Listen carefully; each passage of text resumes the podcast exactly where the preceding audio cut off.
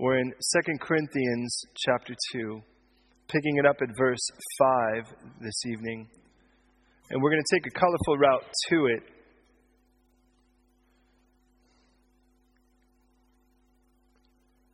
So we'll read our verses first. Start salting the meat before we cook it. 2 Corinthians chapter 2 verse 5 says this. But if anyone has caused grief, he has not grieved me, but all of you to some extent, but not too severe. This punishment, which was inflicted by the majority, is sufficient for such a man. So that on the contrary, you ought rather to forgive and comfort him, lest perhaps such a one be swallowed up by too much sorrow. Therefore, I urge you to reaffirm your love to him. For to this end I also wrote, that I might put you to test whether you are obedient in all things. Now, whom you forgive anything, I also forgive. For indeed, I have forgiven anything. I have forgiven that one for your sakes in the presence of Christ. Lest Satan should take advantage of us, for we are not ignorant of his devices. Will you pray with me, please? Lord, I know that you have a very serious message. I mean, I know it's never a joke. I know that.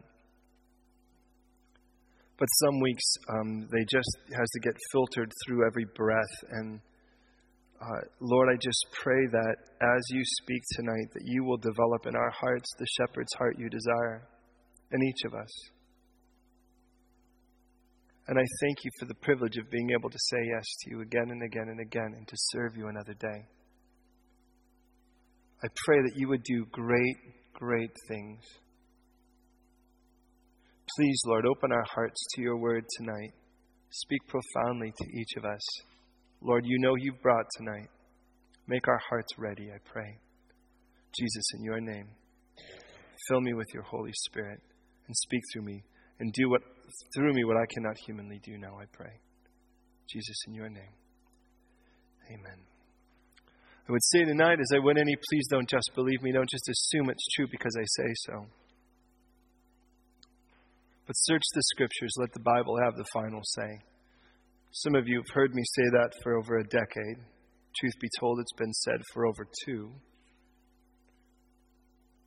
I do believe it, by the way. I believe this beautiful book you hold in your hands should hold everything you listen to, you hear, and you absorb. You should hold it accountable. I don't care if it's the word on the street or the news or someone on the internet, whatever the case. One of the hardest areas to deal with as a pastor is the area of discipline. It's hard because there's this crucial balance that has to take place, and never a decision of discipline is going to be unanimously applauded. Even in this text, notice it says that the punishment, verse 6, that was inflicted by the majority, the fact that he doesn't say everybody tells us that even among this group, the Corinthians, there was a faction that clearly disagreed with Paul's judgment on this situation. We'll see in a moment. And when you're approaching an issue like this, it's, I've got to tell you, by far one of the most painful areas because you are dealing with human beings. If the issue were a dog coming at you or a car speeding out of control with no driver, that would be a little bit easier to deal with. But when you're talking about human beings, it's an entirely different situation. Now, the balance has to be a balance of judgment and mercy. But as a pastor, for instance, and all that means, by the way, is shepherd, there has to be this balance of safety to the flock and compassion for the individual sheep. So every decision that's made has to be made with all points considered on your face with a broken and contrite heart. And I don't want it to just be something you assume this is what pastors do. This should be something, as God leads us all to become more like Jesus, we will all become more shepherd like because he calls us to be. And we will all be forced to make these kind of decisions. God will give you, no matter how popular you think you are or are not, He will give you a circle of people that will be, in essence, under your influence. They will ha- you will have listening rights with them, and that is an honor. It's not to be taken lightly. And so, what my hope is tonight is to lay out a template, might I call it, even if you will, a safety manual, for which then we can take to approach to the situation at hand we have in 2 Corinthians 2, because the heart is always restoration if possible. And so I'd rather cover the heavy first and go then to the challenge in regards to the returned, repentant person at the end, as we have it in our text. But again, like I say, please don't just believe me. Search the scriptures and let the Bible have the final say. The first thing that I kind of did on my face, especially a week where we've been confronted with some people that have been, you know, it's just, it's what you do, it's what happens. As you ask, what is the primary role of a shepherd from the inside and from the outside? From the primary role from the outside, a shepherd's responsibility is to breed sheep, really, to be honest. That's the way that the rest of the world would look. Or, if you will, if a shepherd were hired versus the sheep owner, he would be hired, in essence, to multiply sheep. That would be his desire. From a sheep's perspective, they don't see the shepherd that way, and for that matter, the shepherd probably doesn't either. The shepherd's primary responsibilities, in the simplest sense, is to protect them. I mean, they have to be, in order for sheep to reproduce, they have to be both healthy and safe. Neither of those things lacking will cause sheep to reproduce. And so the shepherd's responsibility is that, as much as he is able, to be among the sheep in such a way that they would be healthy and that they would be safe and that they would feel safe. When we read Psalm 23 and we read, You make me lie down understand sheep are so scared that even the sound of a babbling brook will make them too frightened to drink from the very thing that gives them life. It's imperative for a shepherd to be strong and yet gentle at the same time. So, when we start talking about something like discipline, as uncomfortable as that is, we're forced to ask what would a shepherd be responsible for protecting the sheep from. And in prayer, honestly, in prayer and on my face, the Lord has shown me three things. The first of them, by the way, you might not have thought of, I didn't at first until the Lord led me there, was that He's there to protect them from diseased sheep. Now, a diseased sheep is a danger to other sheep but he's not intentionally being so. The symptoms. If I were a shepherd or you were overseeing the flock of your friends, the symptoms are that when other sheep go near this sheep, they become weak, sick, unhealthy. Now, as a Christian, looking as people, as sheep, myself as one as well, we can see contagions like gossip, backbiting, lie spreading, flesh living, worldliness desiring, or anything that encourages people that we're trying to become or seeking to become more like Jesus to become less like Jesus. And so, what you see is an individual who, every time sheep are around them, they're weak in their faith. They're no longer strong in their convictions like they used to be. They're sick, they're tired, they're depleted. That which used to give them joy and service, now all of a sudden they're keeping score where they would never have before. And that's one of the symptoms you'll see where now all of a sudden it's so much more work, though you're doing the same thing. And they're tired, depleted, unhealthy. And the response as a shepherd to a deceased sheep, they quarantine the sheep, identify the contagion, and then remedy the contagion from the sheep. That would make sense. Now, most of the time when a sheep is dealing with a virus or something that's contagious, often it's skin oriented. I don't know if you know, sheep often have fairly sensitive skin. And the way then that a contagion is spread is that that particular sheep rubs up against a bunch of other sheep and they get it too.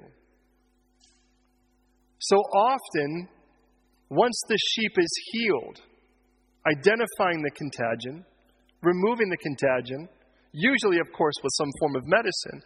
Often, what the shepherd will do in his wisdom is he will then rub the antidote, the antibiotic, on the sheep that had caused the trouble and send him back out amongst the other sheep. And the reason is, is that he's more prone to rub up against the same sheep that are diseased, if that makes sense, and therefore they all receive the ointment. In the same way, a person that is contagious, and by the way, the Bible does make clear things like fault finding spirits.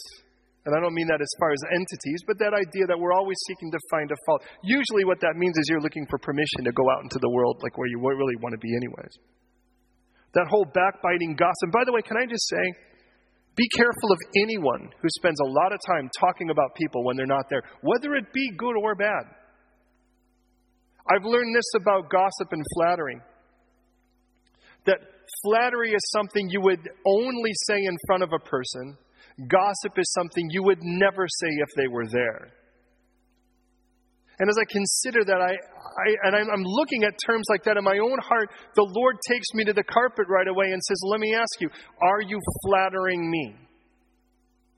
Are you only saying these things when you're when you're gathered with other people and you just, you know, the, the concentration is that I'm there. Now he's there everywhere.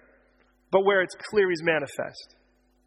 Or would I be quick to say it in places that he doesn't seem as clearly there, though he is? For the diseased sheep, the purpose, of course, ultimately is to see them restored. I mean, a diseased sheep, you would hope, unless it be something like leprosy, you would hope that they would be someone you could see restored and brought back. But for that to happen, you pull the person aside, you isolate them, and say, listen, what you're doing is wrong. This is the situation. This is what's happening. Are you willing to agree with me this is wrong? Let's correct that wrong, and I want to send you back out to the people you've been speaking to, and I want you to go out and make it right. Go send the antidote now out to those that you've spread the contagion to. Does that make sense? And the heart in a situation like that is to see that person restored, but also the other sheep made safe from the contagion. And so, thus, this is a disciplinary measure. The Bible does say, in regards to things like removing scoffers and giving a divisive person no audience, a person who divides, it tells us about whispers who separate the best of friends. It tells us the best thing you can do to them is give them no audience whatsoever. Now, you're assuming the best with a diseased sheep. You're assuming that they're not out there intending to spread disease, that quite often they're even unaware that what they're doing is spreading disease, and therefore the hope is to see them well, to see them well, so that they can then in turn help others get well. That's the first case. And the second case, and this is the other one that I hadn't thought of either, although I'm aware of it because of the time that I had spent in Bethlehem is that the shepherd's responsibility is to protect the sheep from bully sheep. Now, a bully sheep is queer, pretty clear to identify. The symptoms you'll see, by the way, is as soon as this sheep enters the pen, Sheep retreat to far corners away from them. They're uneasy, they're agitated, and they're uncomfortable. Now, I'm not talking about an individual sheep. There may be interpersonal relationships. Some person walks in, somebody else had a problem with them. That's another story. But when a, when a person walks in and the entire congregation is uneasy because the person has entered, there is something that should happen as a result of it. Another symptom, by the way, is that the sheepdogs become on edge the moment such a sheep walks in. And I've watched this happen. Now, a bully sheep has traits. They're pushy and insensitive. They're domineering when they talk. They have agendas when they speak. They often corner others, and you feel like you have to fake death or a coma to get out of the conversation. You know those situations. Now, not everybody has their moments, but I'm talking about that you are convinced every time this sheep's going to be near you, that's the case. What do you do with a bully sheep? The shepherd's response to a bully sheep, by the way, is to isolate that bully sheep and to develop authority over that bully sheep. They have an expression I've heard, by the way, and that's soften, sell, or simmer. When they deal with a bully sheep, a sheep, by the way, that is convinced it's supposed to be the leader. And by the way, you're probably aware of the fact that sheep have no real offensive weapon on them. So the only thing they have that's really of any potential threat's their head, covered in cotton, so to speak. I'll grant you that. So it's big and fluffy. It's like somebody running at you with a three foot afro, trying to headbutt you. But just the same, it's their intensity more than their head that wins the favor or wins the, the position. It's interesting, the last time that I watched shepherds in Bethlehem, one of the first things I noticed was that there was such a bully sheep. On that particular bully sheep, by the way, when other sheep gathered to a corner, this particular sheep decided there was a specific spot in between them that it deserved to be. And what it would do is it would push and it would make these loud noises and shoulder and head its way into the center of it. They would all flee somewhere else and it would stand there for just a moment in victory to say, Look, I got the spot. Then it would turn around to where they fled somewhere else and do the same thing. And the shepherd says, See that? That's a bully sheep. I go, What do you do with him? He says, Well, soften, sell, or simmer. You pull him aside, and that shepherd then develops a relationship says like you need to realize there's an authority here and you have to submit to that authority. If that sheep is unwilling to do that, you have two other options. Soften, in other words, they have to soften. If they don't soften, you have two other offers, and that is to sell or simmer. Sell means you sell them to another shepherd and let them deal with them, or simmer means you cook them. That's the idea. So can you imagine sitting with the sheep and saying, You've got three options. I'm going to make you an offer you can't refuse. Either you're going to sit according to the rules, or you're going to go to that, to Chavav, who has a problem with the sheep, or you're going to be stew. And that's the way that a bully sheep is dealt with. The ultimate hope is that the sheep would soften. Now, let's face it, we're going to be in the front lines here sharing Jesus with anyone that's willing to listen. And with that, people are going to come in in various stages of disrepair and dishevelment. We're aware of that. And we're also aware that people are going to come in all kinds of funky. Hey, when I first gave my life to Christ, I was all kinds of funky, and I can guarantee you I'm still some kinds of funky today. But I recognize the responsibility as a shepherd to sit down and say, listen, I'm not telling you that you can't be who you are. I'm telling you you need to become like Christ like the rest of us. But there's a sensitivity that is required to at least not corner and freak out all of the other sheep and to not cause those that are sheepdogs to start barking their heads off. So there are the diseased sheep with the intent to see them well so they could be restored. There are the bully sheep. And the bully sheep, the hope is to see them soften so they could be restored. Do you see what I'm saying? And then there's the third group, the ones we're most common to assume, and that is the wolves. A shepherd is responsible to protect the flock from wolves because sheep by themselves are not, of course, offensive animals, except the way they smell. That can be often very offensive. And of course, if you look for symptoms, of course, you would, you would think that the most obvious symptom would be this panic that happens among sheep when they think they're about to be devoured. But what's interesting, what I've learned is, is that is not the most clear symptom that a wolf is in the neighborhood. See, most of us are familiar with wolves or foxes,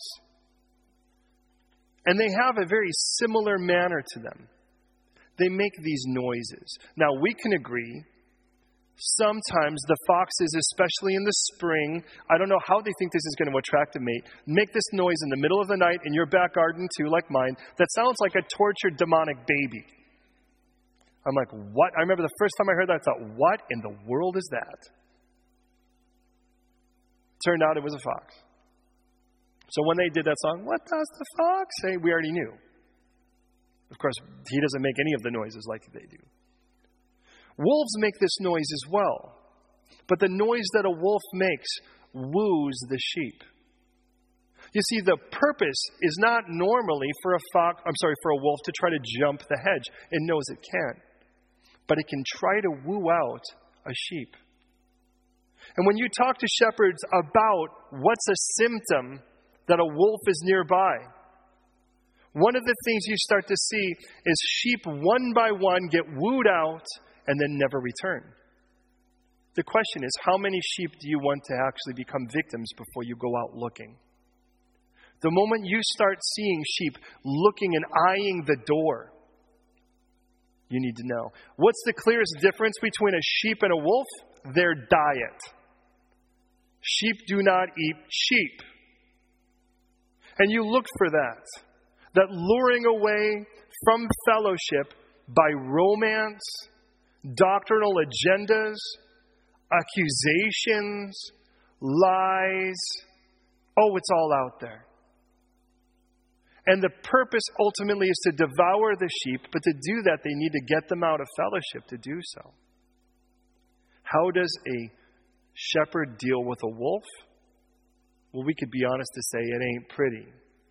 They go after him hard, they corral the sheep to a safe place, and they make the wolf clear that if they're going to come near, it's going to get ugly. And someone ain't coming out of this thing without a bruising. Now, I pray because, now, please understand, it isn't like as a shepherd, I'm constantly looking at people going, Are you a wolf? Are you a diseased sheep? Are you. That would be crazy. The point is when you start seeing an epidemic of weakness and sickness, uh, spiritual unhealth, or you see this commonality of great agitation and uneasiness and people being fearful about fellowship because of something that could happen there. Not just that the Holy Spirit might nab them. Or you see them lured off. And it always seems like there's that one person, and the moment they start on the internet, on that website, that's it. Or the moment that they're always hanging out there, they're gone. And you feel like you have to do reconnaissance after reconnaissance. Now, in our situation in the text, we have to go back to 1 Corinthians to get the understanding. So go to 1 Corinthians chapter 5 for a moment.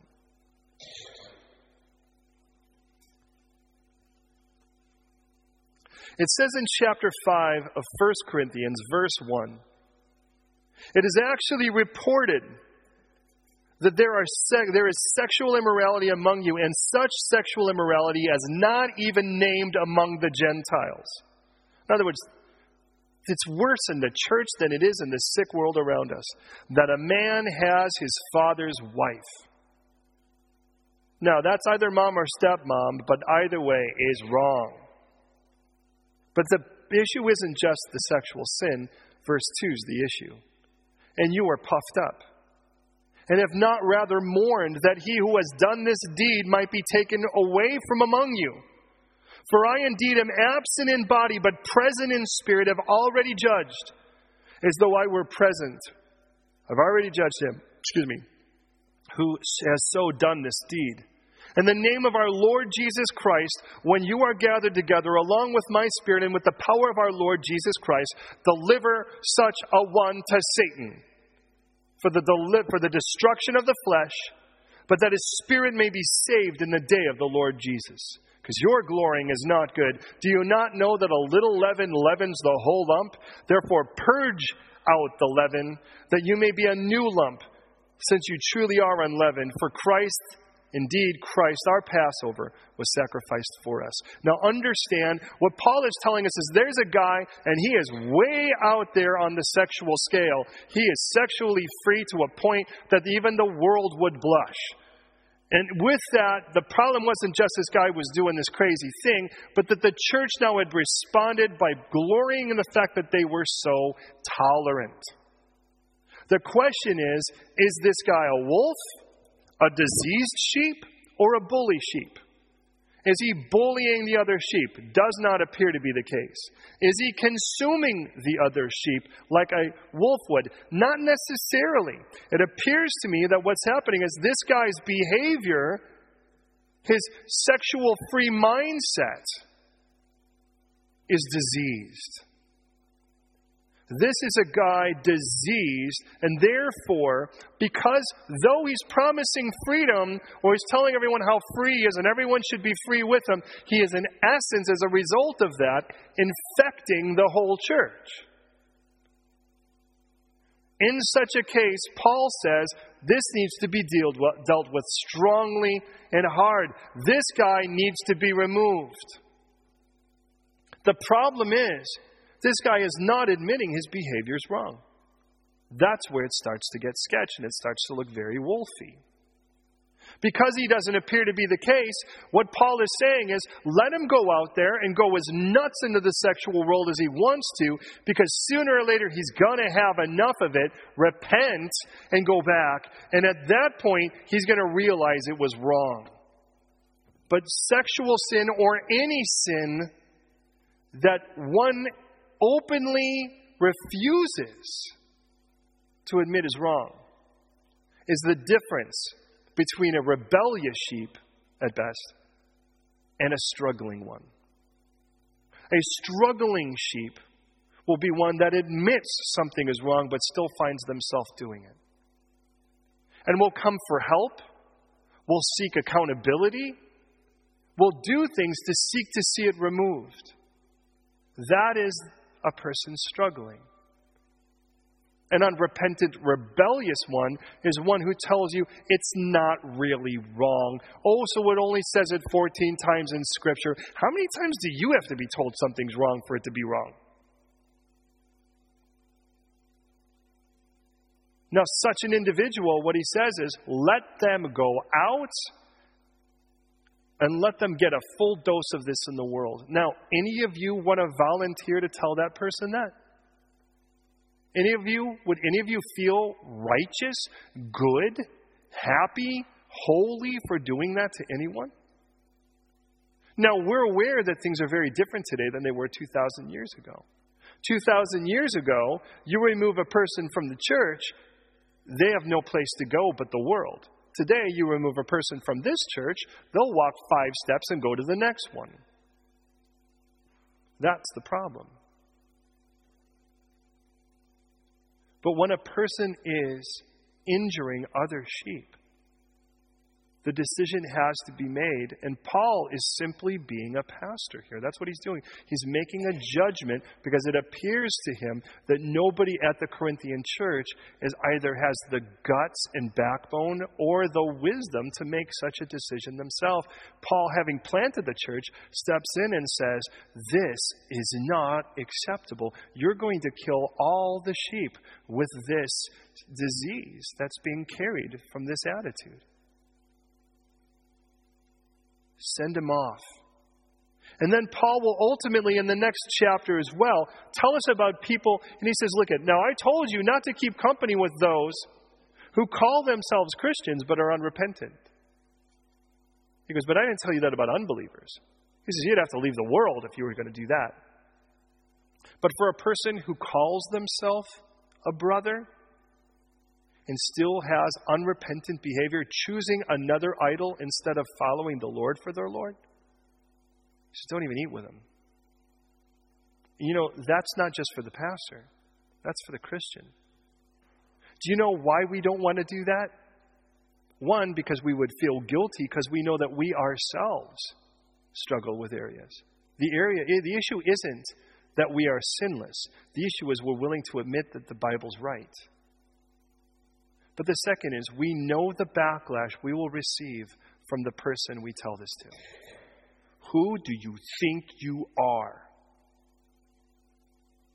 Well, I'll tell you what I'm trying to be obedient. That's what I'm trying to be.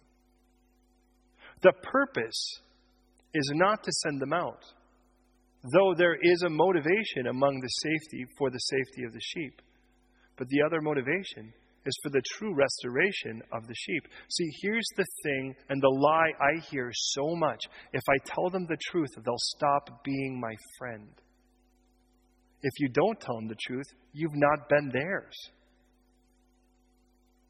A friend does not let a friend have a false sense of security. So imagine if you were friend enough in kindness, in gentleness and respect to say, Hey, I noticed this thing, and I'm not telling you you're doing it or not, but there's this check in my spirit. You're spending a little too much time with this person in a compromising position. Or I'm watching this situation and it just doesn't smell right. Are you sure everything's okay? Do you need help out of it? Because if we're not willing to do that, how are we afraid we're going to lose a friend? When what we may ultimately do is really lose them.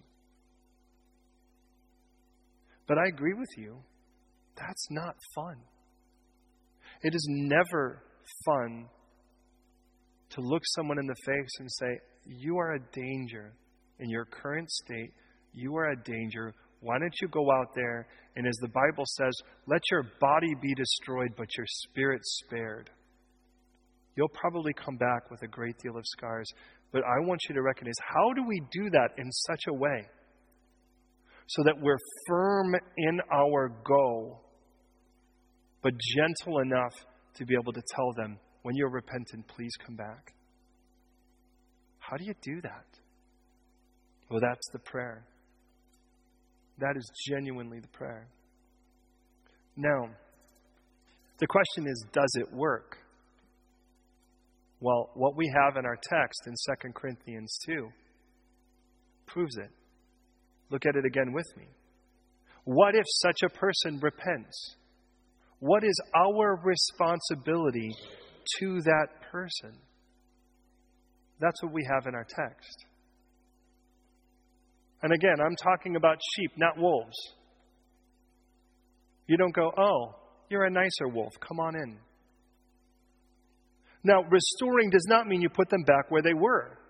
If a person is arrested with child molestation, you don't restore them to a place in children's ministry. Would you agree? But that isn't just to protect the children, it's also to protect the individual from temptation. If a person's had a problem with alcoholism, you don't go out and try to get them a job as a bartender. That's only reasonable.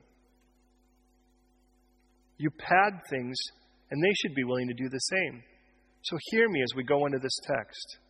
Because this is not just about and again, this isn't about every one of us now on, like, oh, maybe you're diseased, maybe you're that. The issue is when you start seeing the symptoms, you start looking, not you're always looking to find wrong. Is the purpose is to hate the sin and not the consequence. Because anyone can hate the consequence of their sin. Some man and he's kind and he loves, he seems to love his wife, he's got a ministry, and then he gets way crazy with sexual addiction now, what's happened? He's lost the respect of his wife.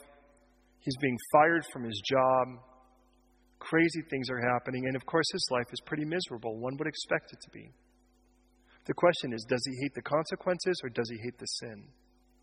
Because if all he hates are the consequences, the moment they seem to lighten, he'll go back to his sin.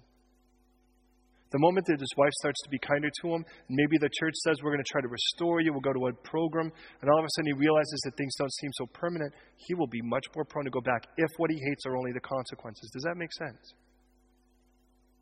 please be someone, at least if nothing else, can we pray to hate our sin and not just the consequences? And I'm not just talking about the worldly consequences, because the reason we should hate our sin is the consequence of what it does between us and God.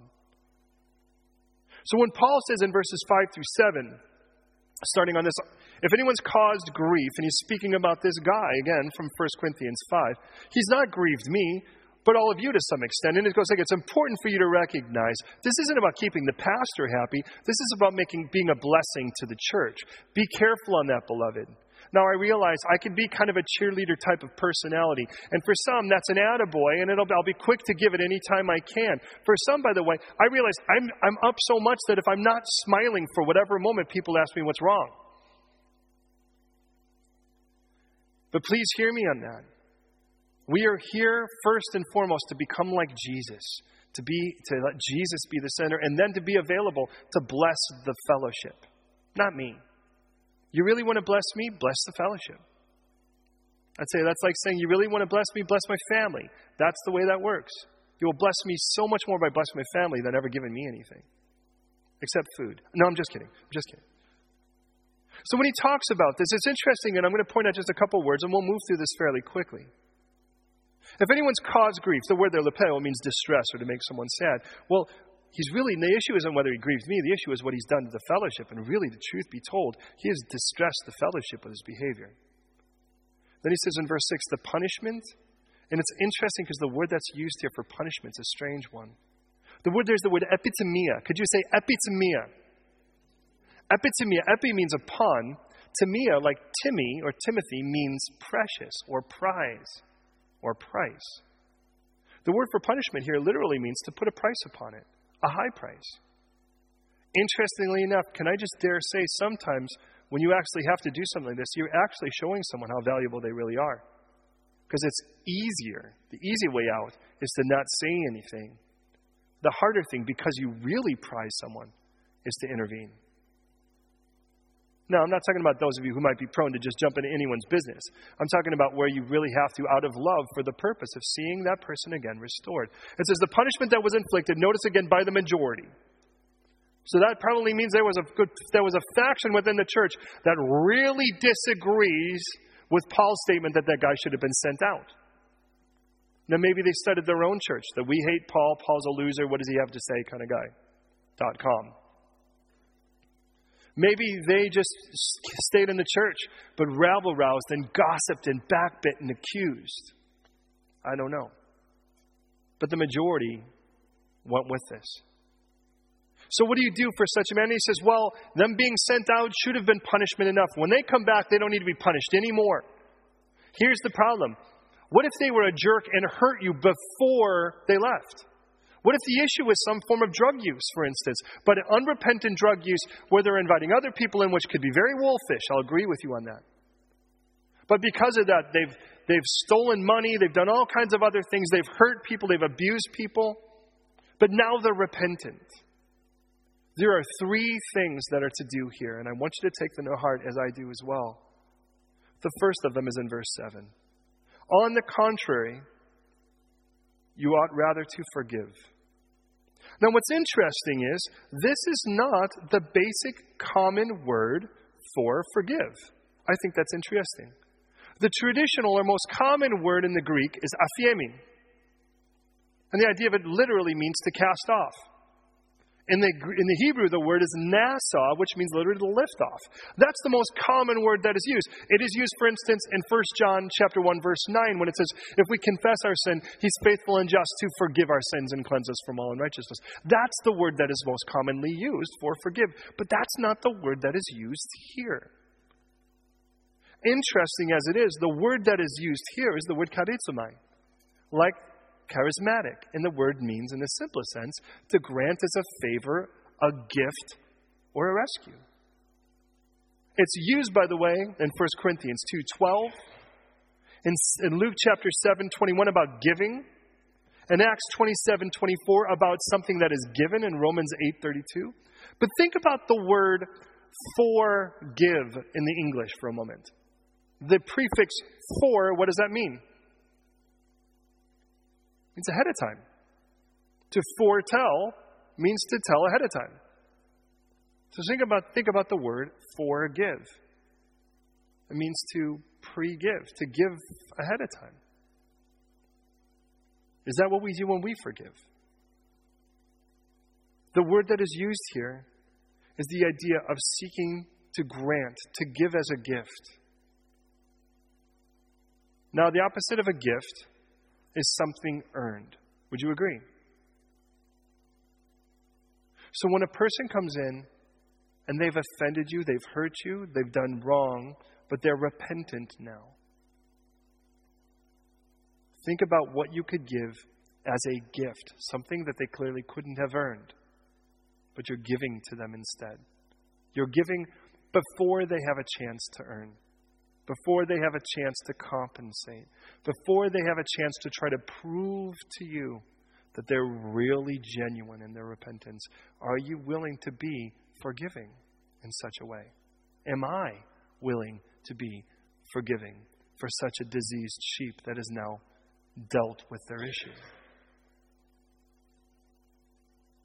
1 Corinthians 2:12 said says, "Now that we've received not the spirit of the world, but the spirit that is from God, that we might know the things that have been freely given to us by God." The word given is the word here, charizomai. In 721, Luke 721, it says, In that very hour Jesus cured many of the infirmities, afflictions, evil spirits, and to many that were blind, he gave them sight. Charizomai, he gave. Romans 8:32 He who did not spare his own son but delivered him up for us all how shall he not with him also freely give us all things? Give charizomai same word. In Ephesians 4:32 it tells us to be kind to one another tenderhearted forgiving one another. And there's our word again charizomai just as God in Christ forgave you. So the first thing we need to do is to forgive that's our first. Simple quiz. There's only three things. What's the first thing we need to do for a repentant sheep that is returned? Forgive. That should have been easy. Let me try this again. Come on, I want you to pass the test. I'm cheering for you here. Okay, the, a repentant sheep has returned back. What's the first thing we should do? Forgive. Good. No. are you afraid to say it because you're afraid you'll hear yourself? Wouldn't you want that? Here's the second and comfort him lest perhaps such a one be swallowed up by too much sorrow. The word for comfort is one that we're familiar with. Parakaleho. Para means beside, kaleho means to call. We know this because this is the word that is used about the Holy Spirit in John chapter 14, right? The comforter or counselor. It is one that is called near us, para, beside, called beside us. Sorry, I'm closing this door because.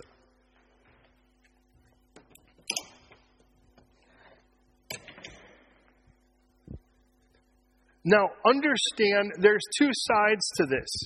There is the side where somebody is called near somebody else.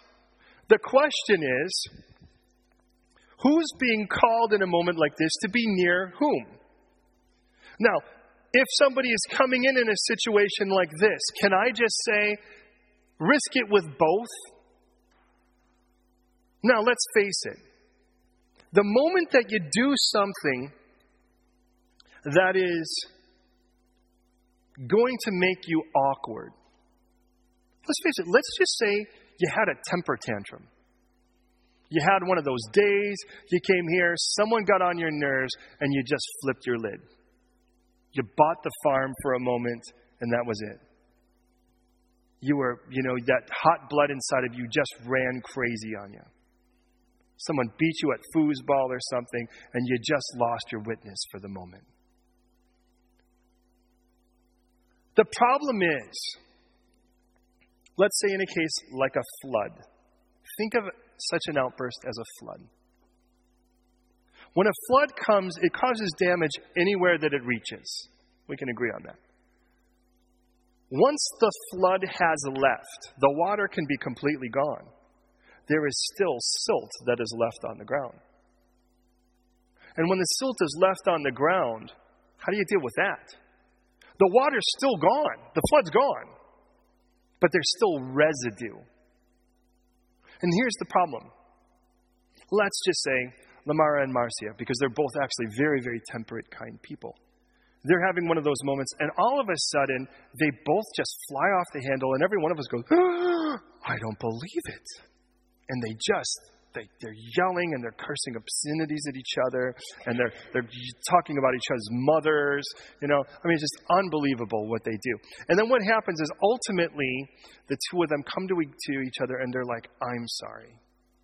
I was that was really stupid. And by the way, can I encourage you when you are trying to seek forgiveness, don't ask don't say you're sorry. It's pretty obvious you're sorry. Tell them that what you did was wrong and be specific. That makes a big difference. This thing that I did was wrong. Will you forgive me? Because what that does is it makes clear that you're not just, I feel really bad, stop making me feel bad. But it's like, I want to confirm with you this is wrong. It's amazing how that really does help. So, she, you know, so Marcia starts. She's, you know, I, I think, I think Marcia may be the elder. And, and Marcia says, you know, I'm, I'm just, you know, this thing that I said was wrong. Will you forgive me? Sure. You know what? Yeah, absolutely. I love Jesus. I forgive you. Lamara responds in like manner. Will you forgive me? This is what I did. It was wrong. I agree with you. Okay, it was wrong. Now, at that point, the flood's gone. But the silt is still there. And what they may do for the next hour is to try to re talk about it because they're trying to deal with the silt. Does that make sense? The problem is they've already agreed, they've already forgiven. So, how do you get past the silt? Move forward. Just at that point, create new memories.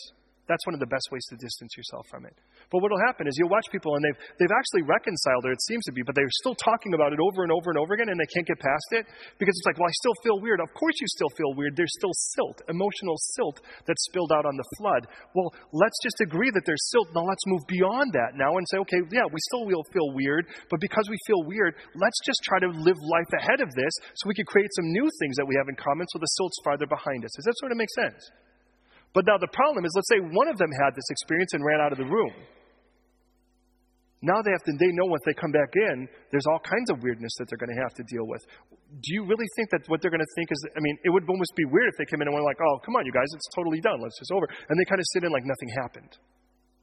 They're going to feel really, what they'll probably want to do is sit in the farthest corner they possibly can and stick their toe in the pool to see whether or not the temperature in the room is still safe for them. Does that make sense? And that's why the Lord says the second thing. What was the first thing again? Forgive. The second then is to call near. Now, call yourself near or call them near, one way or the other. Come near them for comfort. Comfort is not like, hey, feel better. There has to be a proximity issue with this kind of comfort. Does that make sense? Which, by the way, means whether you know it or not, the greatest comfort will probably not be your words, but more your person. And the moment you sit next to them, they're like, hey, I'm really glad you're here. You know, if it's a guy to a guy or a girl, you put your arm around them for a second and put, you know, put your hand on it. Just, say, just, just, you know, I'm glad you're back. Hey, why don't you sit up with me? Just come sit with us again. Oh, I don't know. I don't know. Oh, come on. And you know, it's like, but you were with two other people that probably still hate me. And you might have to go, guys, come on. And they're like, oh, come on. And like, oh, okay. As long as you, none of you really hate me anymore. And then, you know, that's, we have to do that. Now understand, in other words, well, here's the strange part. If we're going to be Christ-like, we have to not hold a grudge or feel like we're entitled to blast them. The punishment was already inflicted. Now they're repentant and seeking to be restored. We should be agents of that restoration. And part of that is then that we have to go the extra mile. And we go, well, they've done the wrong thing. They should go the extra mile. They're so freaked out about being in the room right now, they probably have indigestion and they're breaking into sweats. Help them a little bit. Does that make sense? So the second thing is to comfort them. Here's the cool part we all get to be part of that. That's the beauty of it. But again, the hope in this is to see a sheep that is repentant made well. Are you with me on that? Okay, so what's the first of the things we do? Forgive. What's the second one? Comfort.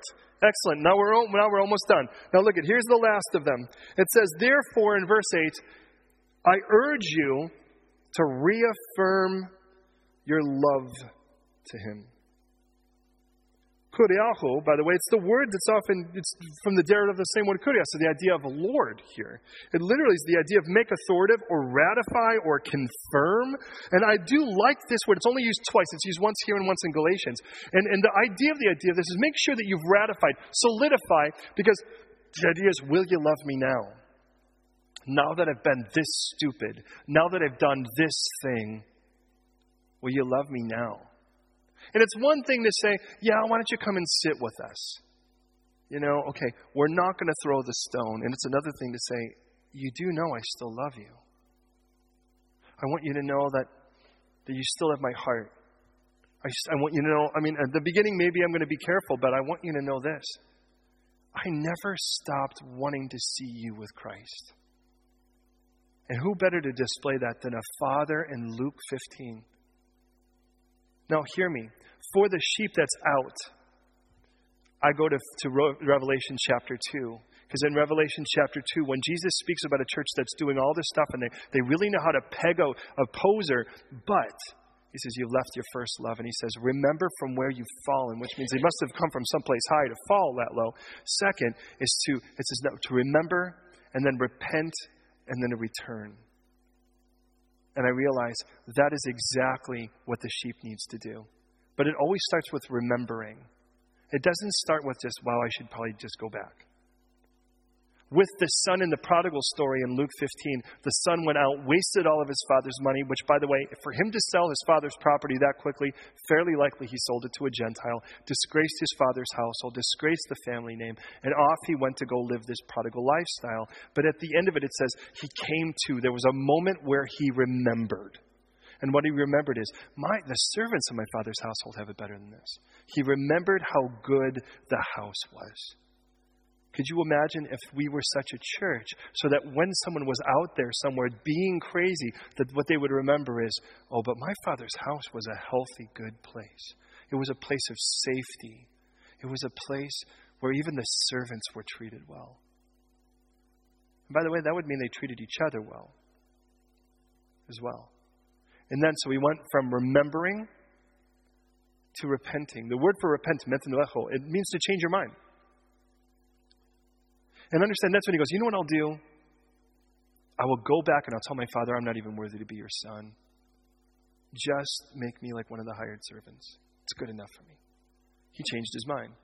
He went from I'm entitled to, I'm going to do whatever I want, to I'm going to submit myself completely under my Father. That's changing your mind. Does that make sense?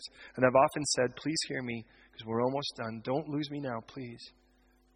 If you're willing to change your mind, He's willing to change your heart. Ezekiel makes that clear. Jeremiah makes that clear.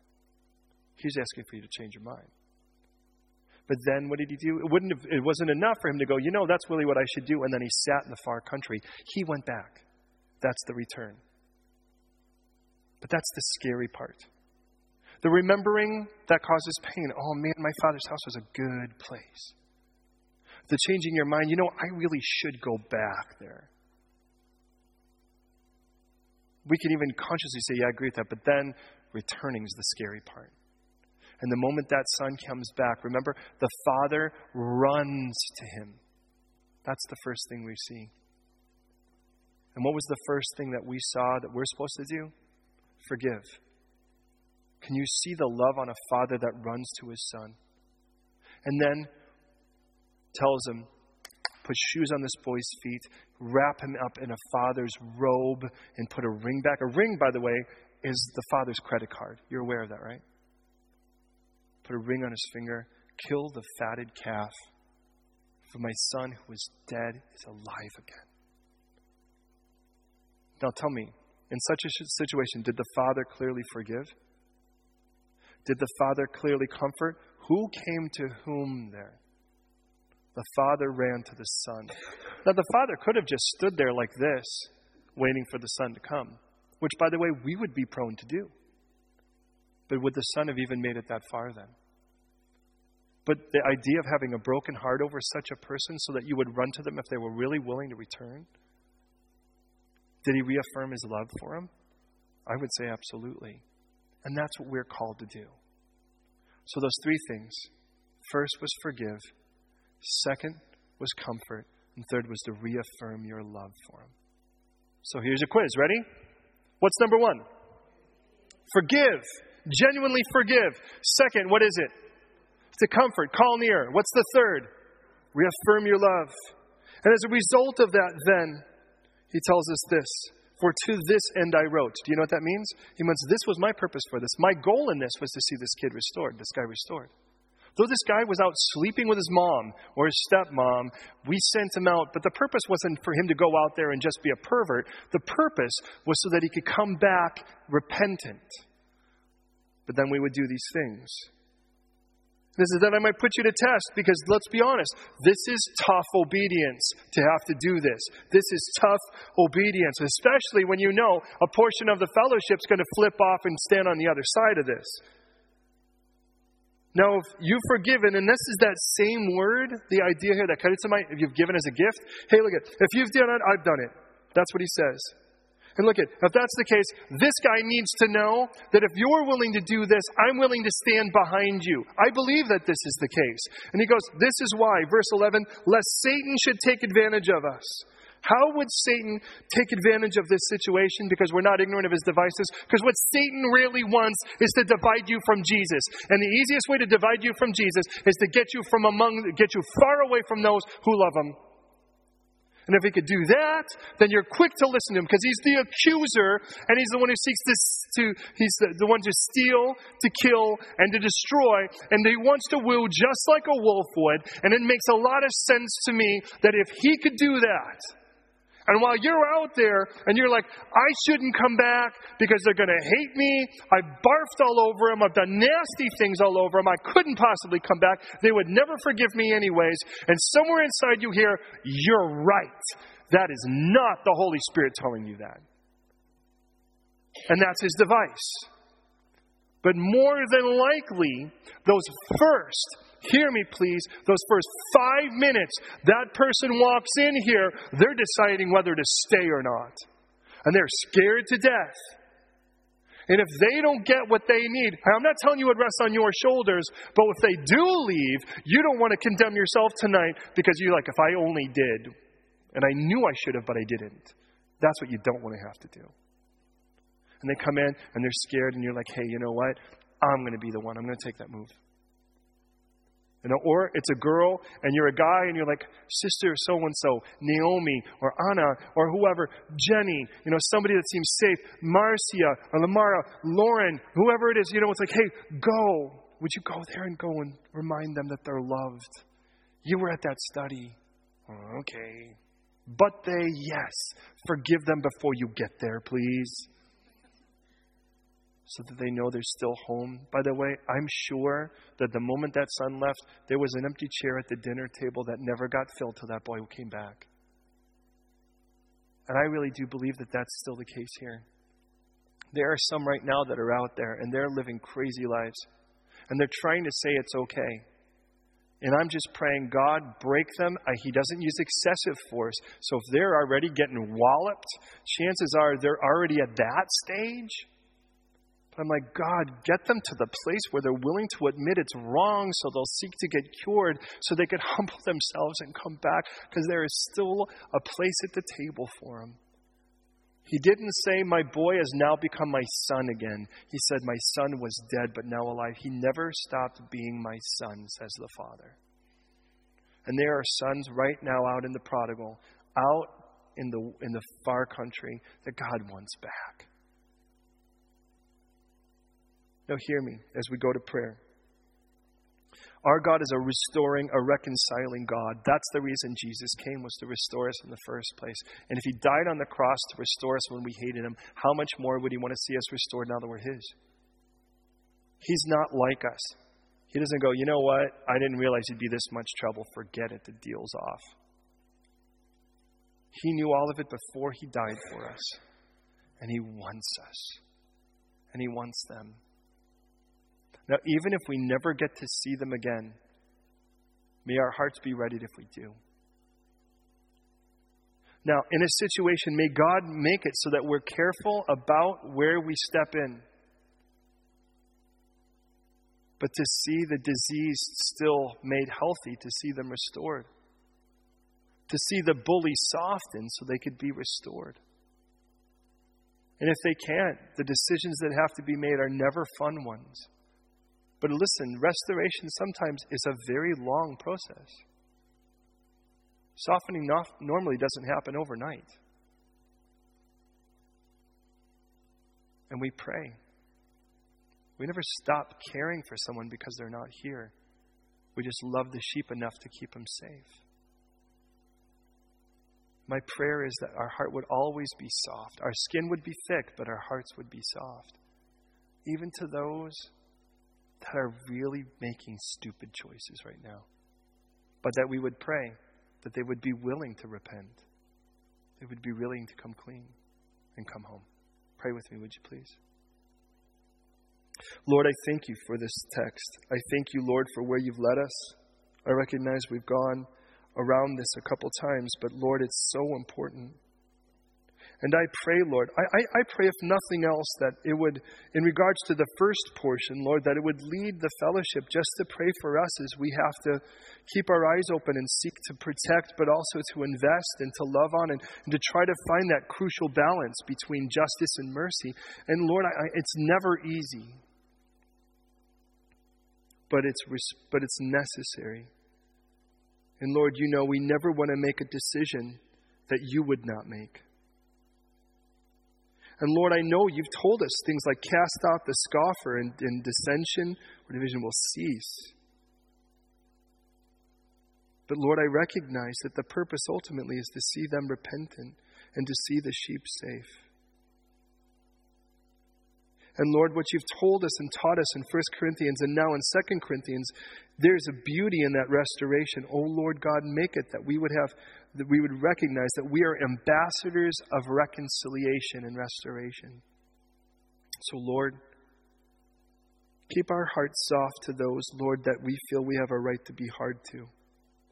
Now, Lord, we don't want to throw pearls to swine, and we don't want to throw sheep to, to wolves, and we certainly don't want to invite, invite wolves into the, to the pen. But, Lord, give us wisdom to know, to be careful but loving, and to err on the side of love. But Lord, I just pray that there would never be a decision that hurts sheep. And so, Lord, I just pray tonight, Jesus, even as you died on the cross because you are the good shepherd, you give your life for the sheep. They know your name and you call them by name. And you lead them out and in, and they find good pasture. Lord, please Make us more like you. That we would be willing to lay down our lives as necessary, however that would be. And Lord, we pray for the prodigals right now that are out there. That somehow they even have enough scripture to condemn themselves, but they can't get it to their own heart. And they're willingly submitting themselves to their own nonsense. God, I just pray tonight that you would bring them home. Lord, let them tonight even remember what it really means to be right. What your Father's house, what Jesus, what your Father's house is like, what this house is supposed to be like. And that they would repent in their mind, they would change their mind, and then they would return home. If, Lord, this is where you want them. If not, put them in a place where they can be right. And Lord, I just thank you, Jesus, for dying on the cross for me. Because I deserve to go to hell, but you wouldn't let it happen. Not at least without me having a choice to otherwise. And I thank you, Jesus, for dying on the cross so all of my guilt and sin could be properly paid for. Just like Scripture promised. You were buried, and three days later you rose again, just like Scripture promised. And and Lord, again, I just confess you as my Lord and Savior. Not because I have to, but because my heart craves it to just declare you. And I thank you. Oh, Jesus, tonight be the Lord of us as well as our Savior.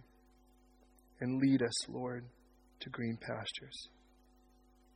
We commit ourselves to you, Lord, confessing you, Jesus, as our Lord and Savior. Have us now completely and lead us into that restoration, even with others. Jesus, in your name, amen.